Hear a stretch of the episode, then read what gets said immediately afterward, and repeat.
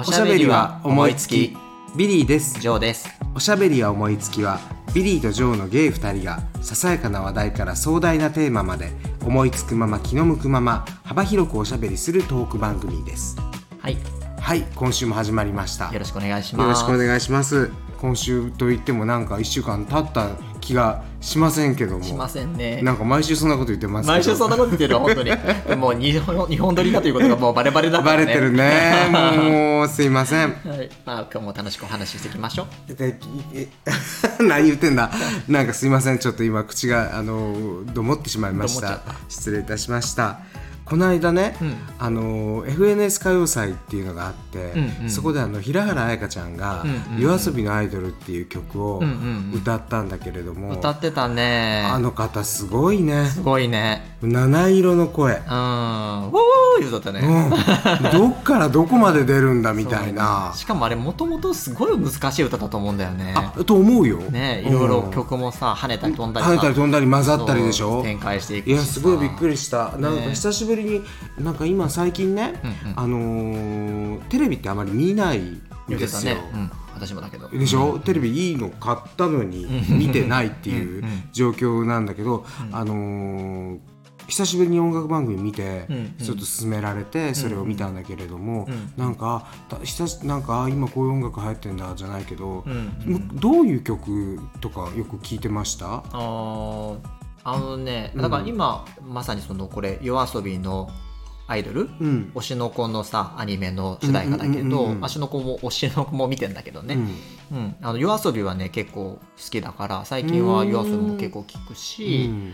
うん。あとまあまあそうね。あの最近星野源が結構ちょちょっと前まではすごく好きでよく聞いてたんだけど最近聞かなくなっちゃったかなっていう感じはあるんだけどうんでもなんか最近聞く聞く曲は、うん。あの YouTube ミュージック契約してるんだけど、うんうんうんうん YouTube ミュージックでそのバイラルトッププレイリストとか日本トップ100とかなんかそんなんをやっぱ、うん。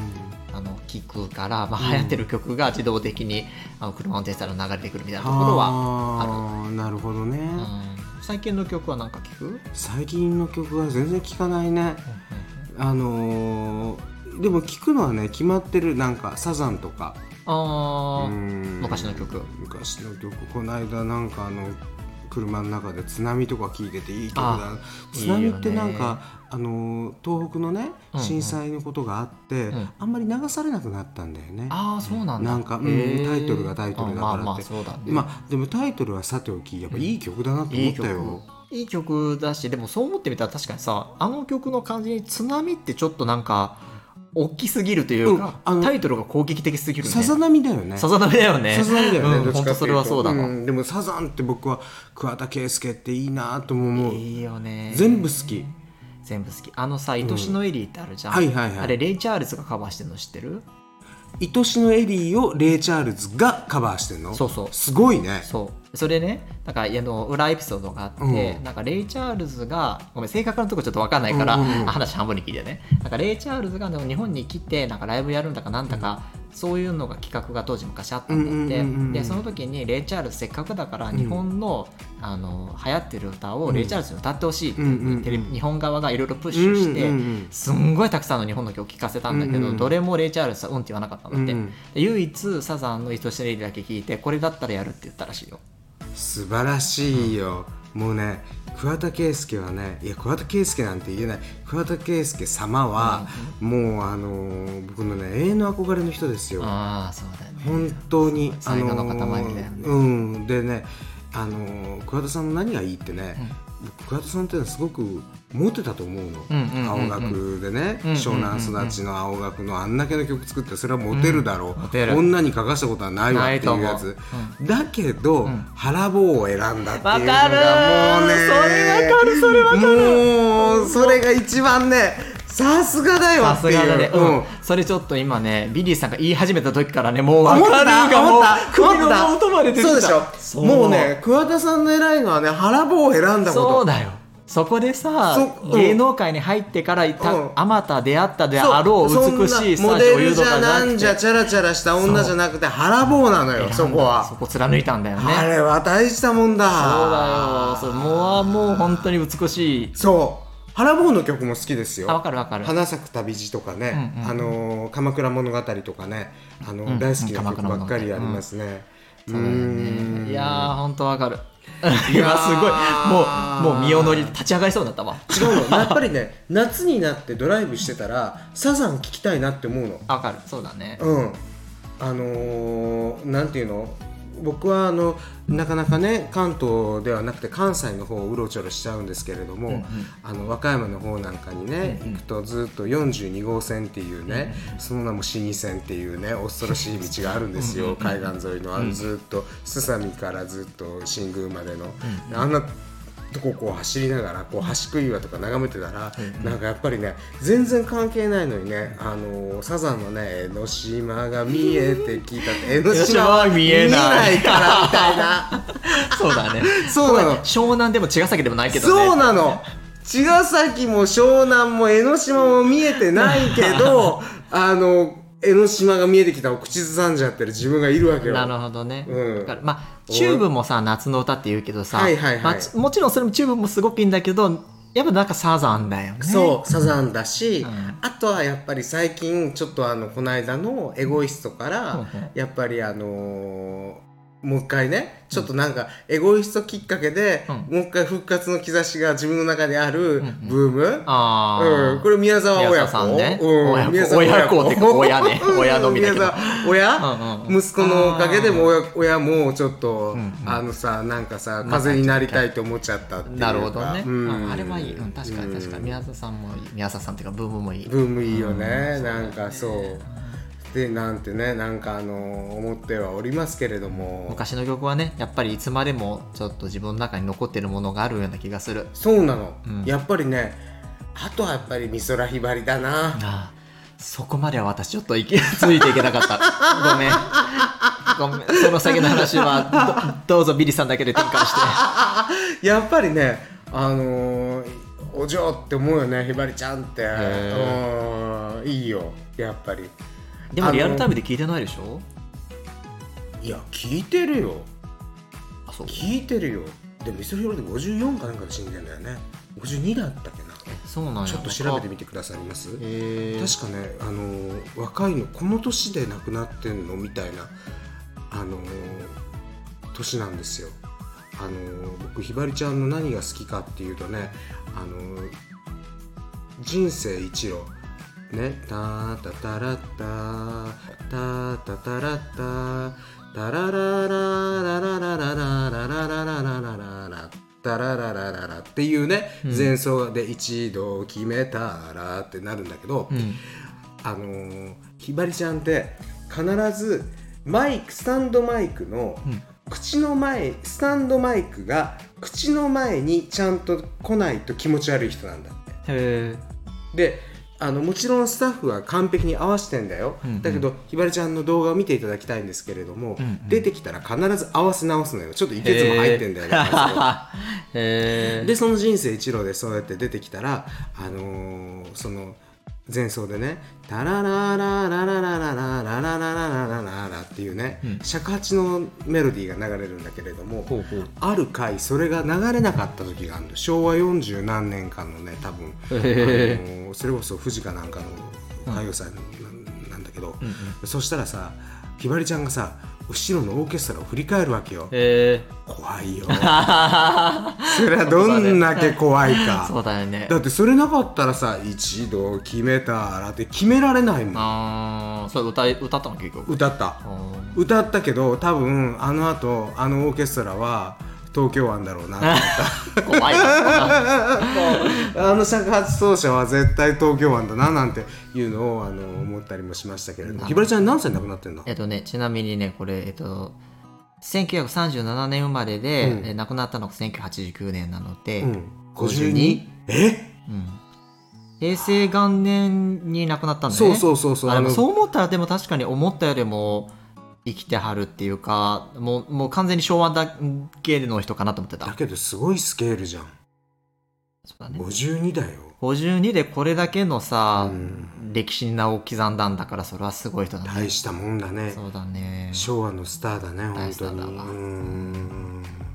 いやなんかそんなね曲をあの流しながらドライブなんかね夏したいですけれども夏どっか行くご予定は終わりでござんすか？夏はねないです。この間言ってたあの白浜に行くっていうのをあああれか。まだまだそれが来てないから あれか。来週ぐらいなんだけど。なるほどねね楽しくやっていきたいと思います。はい。はい。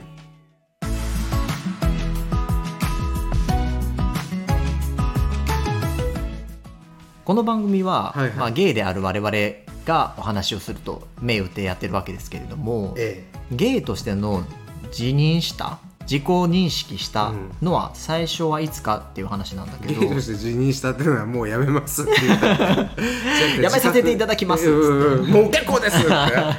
じゃなくて自己認識した時自己認識したのはね、えーっと中学生の時。うん中学校1年生だったと思う。えー。具体的には中学生の1年生の時に何があったの？あのね前にも話したかもわかんないけれどあの中学に入ってあの部活でね憧れの先輩ができたんだよ。うんうんうん男子の先輩が。うんうん。であのーそれまでぶつ僕普通に女の子が好きだったの。小学校の時とか。うんうんで小学校6年生までって考えたら言ってみてもみんな子供じゃん。そうだねこう言ったら、うん。うんところが中学に入ったらその3 2年先輩3年先輩っていうのが、う喉仏とか出てんだよ、うんうん、うん、声変わりとかしちゃってるわけ。そうね。男性性っていうのがちょっと出てきてるわけよ。生まれてるよね。それにやられた。ああ。言ってしまったら。ドキッとしたの？ドキッとした。へえおだからなんていうの？年は変わんないのにすごく大人に見えたし憧れに見えたうんうんうんで、うん。ああで男前だったんだよ。何度も言ううん もうそれはそれは男前だったんだよ。いまだかつてあんな男前見たことないっていうぐらい男前すごいね、うん、であのす好きだなと思っだから恋したんだよね、うんうんうんそうだね、うんそれが最初。それが最初。へそれでねなんかね変な話ね、うん。中学になるとやっぱりこうマスターベーションとか覚えちゃうじゃん。うんうん覚えた時に、うん。あの感覚ってやっぱりしちょっと衝撃的じゃない？多分、あまあね、うん、女の子の生理と同じようなぐらい、ん。一種のこうカルチャーショックっていうかね。人生のエポックメイキングなことじゃない？うん。であこの快感この感覚をあの先輩も味わってるのかと思うと何、とも言えないインモラルな感情になった。へえ そこでその先輩に結びつけるんだっていう感じはするけどね。いや男だったら味わってるのかなと思った。ああなるほどね、うん。でもだからそこで結局やっぱり好きとかそうそういう性的対象っていうようなうんうんうん。発想がうん、確かにあったからそう結びつけたんだろうね。そうそうそうそうそうそう、う。ん。いわばね、確かに、うん、それがジョー君は、うん、そうね。私は、もっともっと手前の話なんだけど、うん。最初のきっかけはうん。小学校の2年生とか3年生ぐらいの時なんだけど。小さ。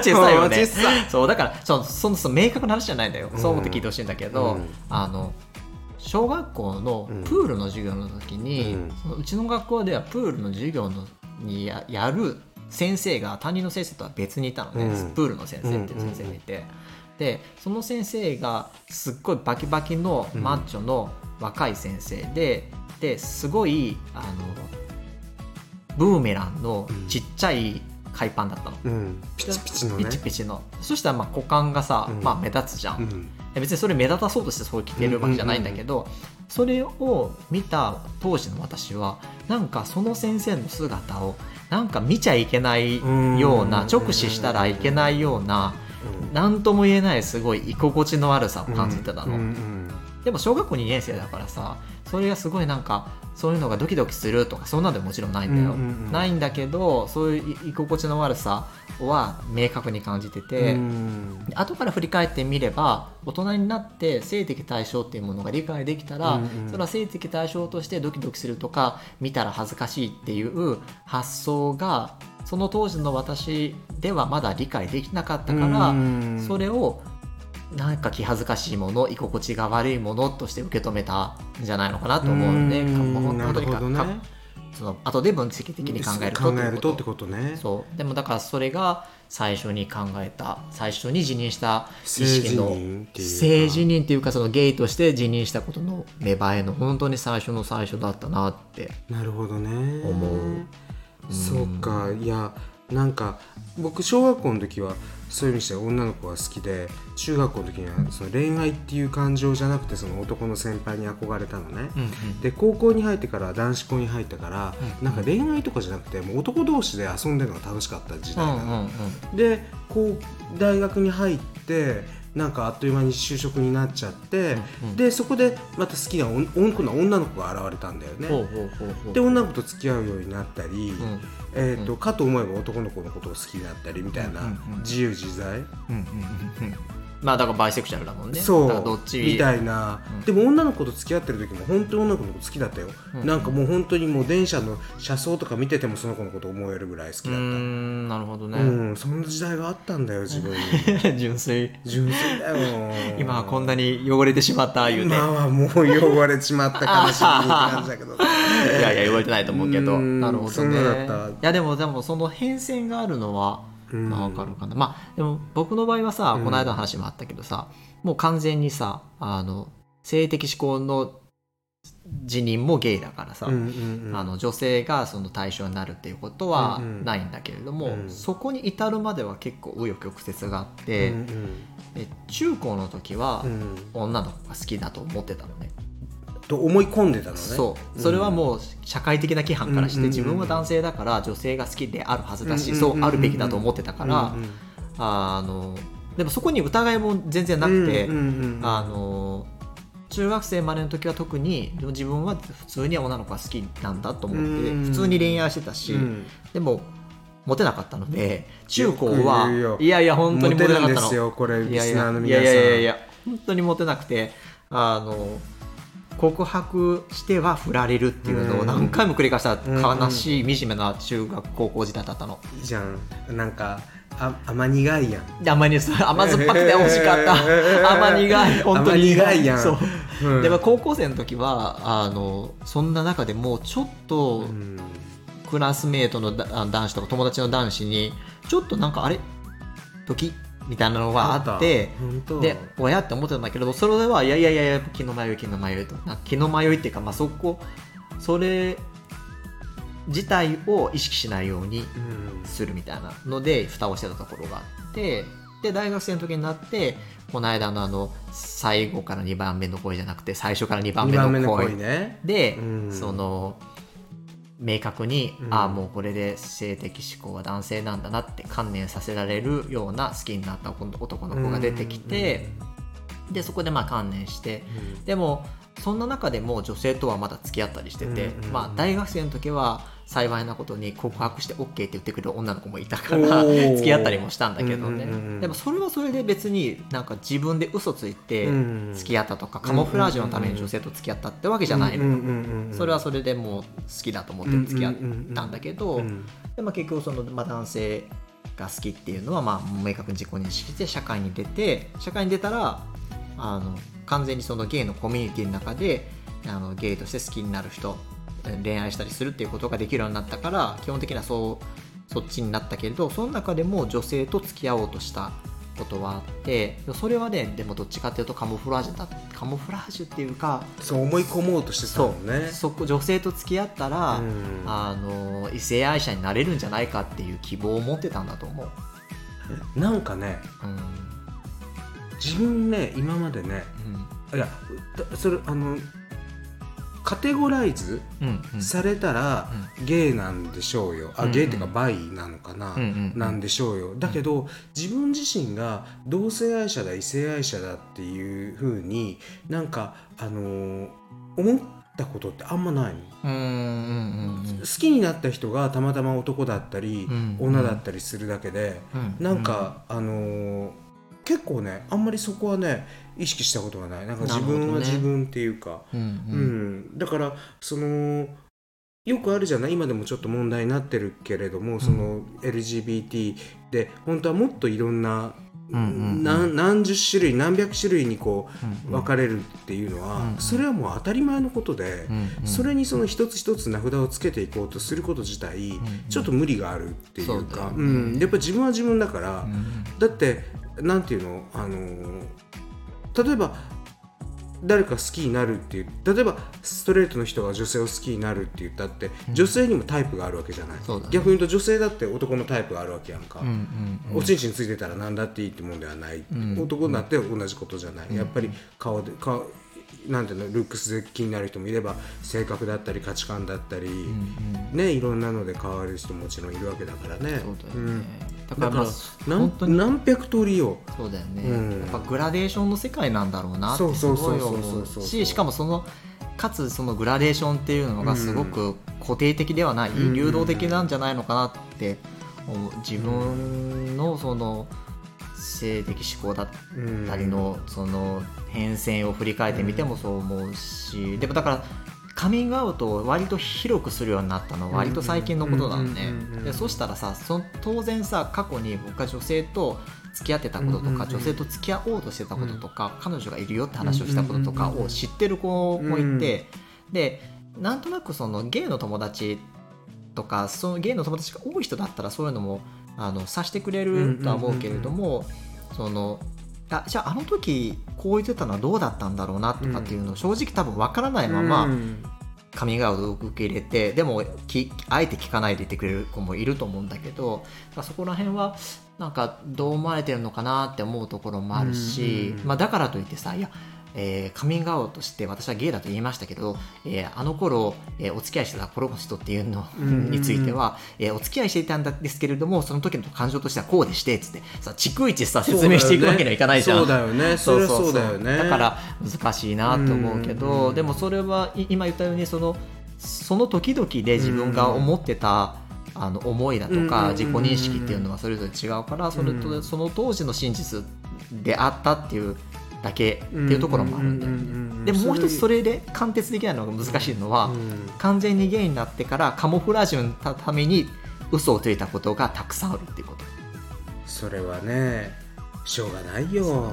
だからそれは心苦しいんだよね。みなそれは経験してると思うよ。そうだようん。だからそのなんていうのゲイのさパートナーのことを彼女って言い換えて話をしたこともあるし、うんうんうん分け知りのとも女の子の友達が私との関係を、うん。あの彼女っていうことにして言い換えて使っていいよって言ってくれてそのそれをちょっと使わせてもらったりとかそういったこともあるしうん。でもまあそういうのでいろいろさうん。あの嘘つきすぎてさうん。もうなんかどこでどんな嘘ついてるかもはや分かんなくなってるところもあるんだよね。でもさジョー君はさ今ん。会社っていうか勤め先でもさ、うん。あのーカミングアウトしてるわけでしょ？そうだね。だったらもうそのなんていうの？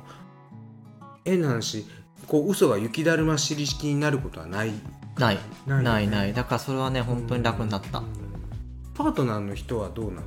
は言ってないと思う言ってないの？うん。そう。でもだからそういうのをさ、うん。やっぱりずっとか隠し続けて、うん。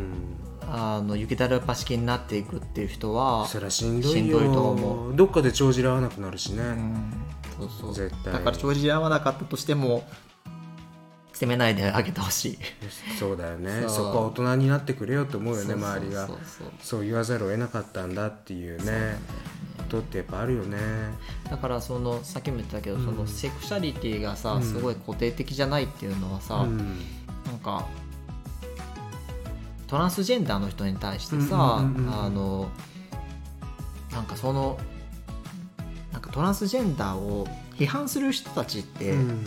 いていて、でそれはなんかその男だった、うんうん。えーのに、うん。あの都合がいい時だけ女性のふりをしているみたいなことを言う人もいるし、うんうん今こうだったけれど過去は男でこうしてたでしょみたいな。だからそれは嘘なんでしょ都合がいいんでしょうんみたいなことを言ったりまあもう同じような話なのかもしれないけど。うんって言ったりすることがあるじゃん。うん。でそれって、まあ、私はさトランスジェンダーではないので、うん。あの正確なところはもちろん分かんないんだけど、うんうんでもそのゲイとしての自己認識すらさ、そんな風にすごい変遷してきてさ、うんうんうんうん。でかつそのそれぞれの当時はそれぞれの真実の気持ちがあって、うん。それ自体は嘘じゃないっていうのを経験してきてるから、うんうんうんなんかそこをうんなんか一貫したさ、うんうんあの同じさ立場じゃなかったらさ、うんうんうんそれは嘘なんだみたいな風に決めつけて批判するのはなんか違う気がするんだよね。違うよねそれは。そういう意味ではさ、うん性的指向とか、うん。まあ性自認とか、うんうん。そういう自己認識のところが性的な自己認識のところで何の迷いもなくさ一貫してさ自分は男で女性が好きなんだあるいはその逆で自分は女性はが好きで男性が好きなん女自分は女性で男性が好きなんだっていうそういう多数派の自己認識のまま一貫してこれてそこに対して葛藤とか悩みがあるあるいは変遷があるっていうことに想像が至らないうん。で来れてる人がそれだけいるっていうことだよね、うんうんそうだね、ん。そういうことになるね。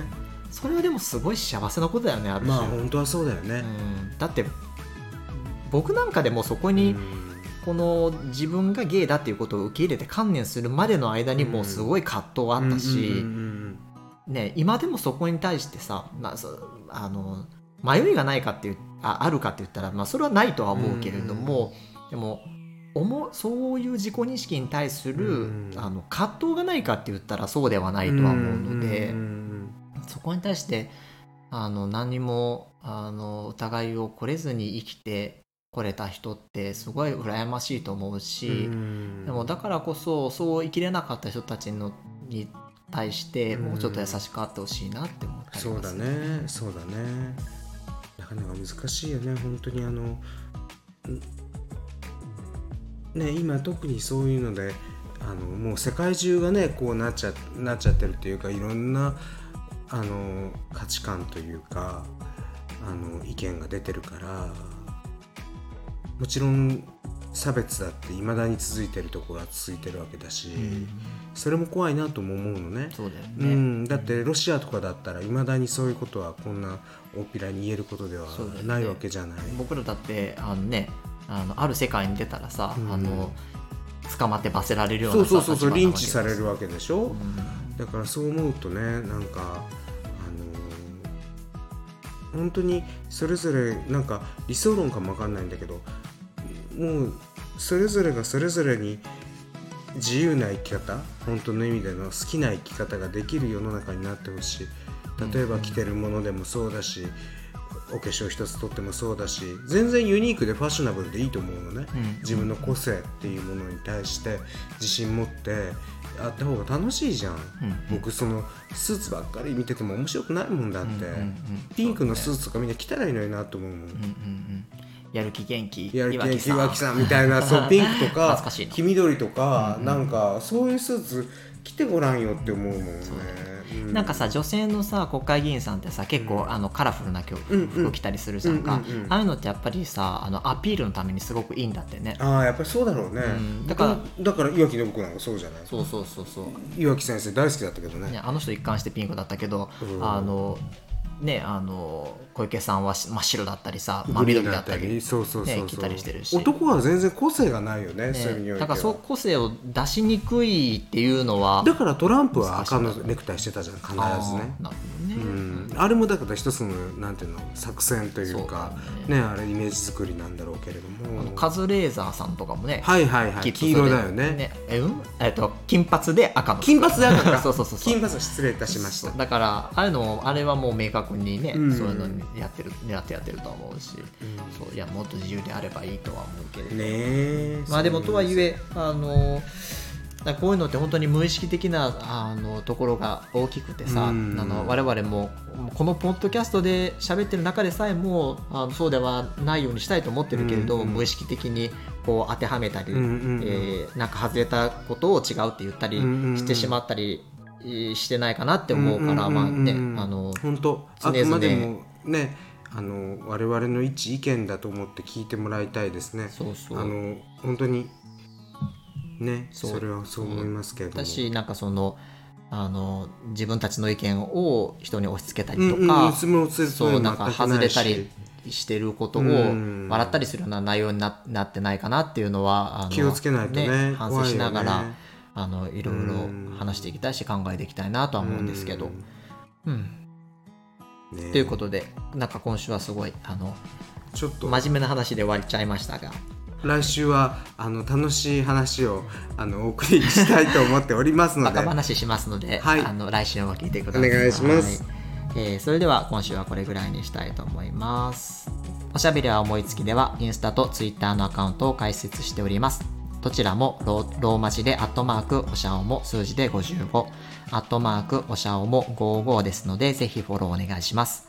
えーまたお便りもお待ちしてます。番組や各エピソードの概要欄、インスタやツイッターアカウントのページにリンクを貼ってますのでそこからご投稿ください。えースタンド FM のレター機能でもお送りいただけます。えー番組の感想、トークテーマやお悩みまで、えー何でもお寄せください。長いお便りでも一言お便りでも本当に構いませんので、お寄せいただけるとすごく嬉しいです。それでは、ビリーでしたチョウでした。またね